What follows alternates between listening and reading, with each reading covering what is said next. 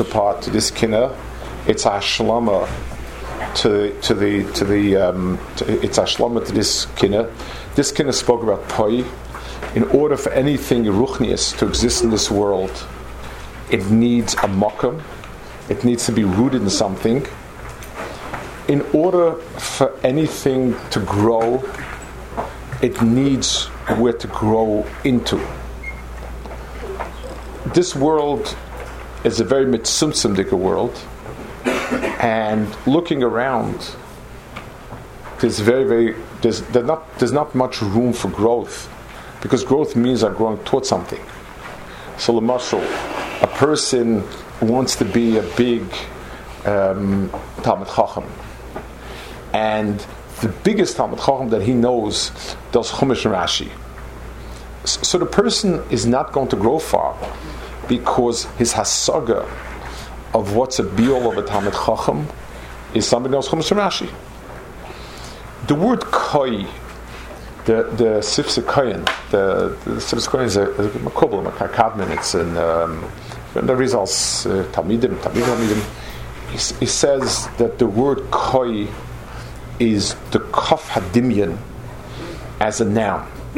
In other words, ki is the kaf hadimyan, koi is kaf hadimyan in, in a full sense of the word. It's like saying a, a, a similar to.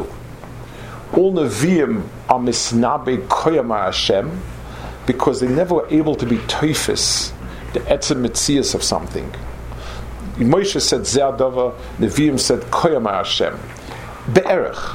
I, I have a picture in front of me of what's supposed to be, and I'm, I'm trying to reach up to the picture. He says it on Koisevarchu. He says that Kohanim take a bracha from a Shefa Elyon, and they tell it to each person kifi yecholtoi, and kifi what he can do. So that's why there's the Koisevarchu. To be rooted is the aschala of ruchnistic growth. A person cannot um, be anything if he has no mokum that he's rooted to. But if a person has no shemayim, has no beyond to look up to, to aspire to, person is not going to go either. So if I take a plant and it's rooted very, very strongly, very well rooted, but I put a box around it, it'll never grow bigger than the box. That's what it'll be.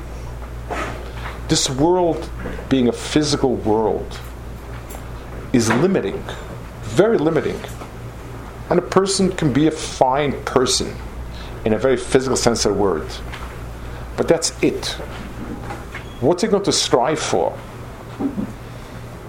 The Mokum Hamikdash is Shara Shemayim. It's a gateway to something beyond. And when I have a gateway and I can see that there's a beyond, then I can at least aspire to come out of my little box and grow someplace. The Beis Hamikdash had was the koi, the nilchat koi. He couldn't even tell the Narim, you know, where we're going to. The nilchat koi. I, all I can do is give you some sort of sense of the beyond. The word koi is the beyond.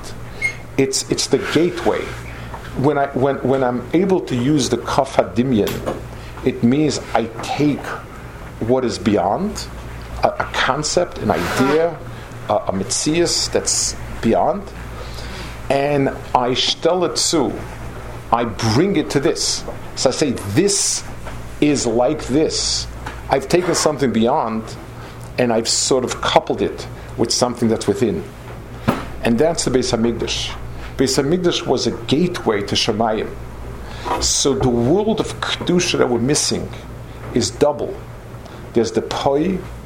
We don't have root for it. It's shiftless. It's wandering. It, it, it, it, grabs its chiyas where it can. It doesn't have the kviyas. And then we're missing the koi our when there's no world of ruchnis that we're exposed to in the way of like the Beis Hamikdash, if there's no Shah Shemayim, then, then our world is artsius. Better artsius, puts a little bit, brushed up a little bit, nicer, but still artsius. This kina is the koi, is the koi all the kois, the kafadimian. Beis Hamikdash was the kafadimian for Klal Yisrael, and without a kafadimian, we are where we are with, no connection to anything above us. Ey, koyoyme, das lo befetza, befrisbin absovim,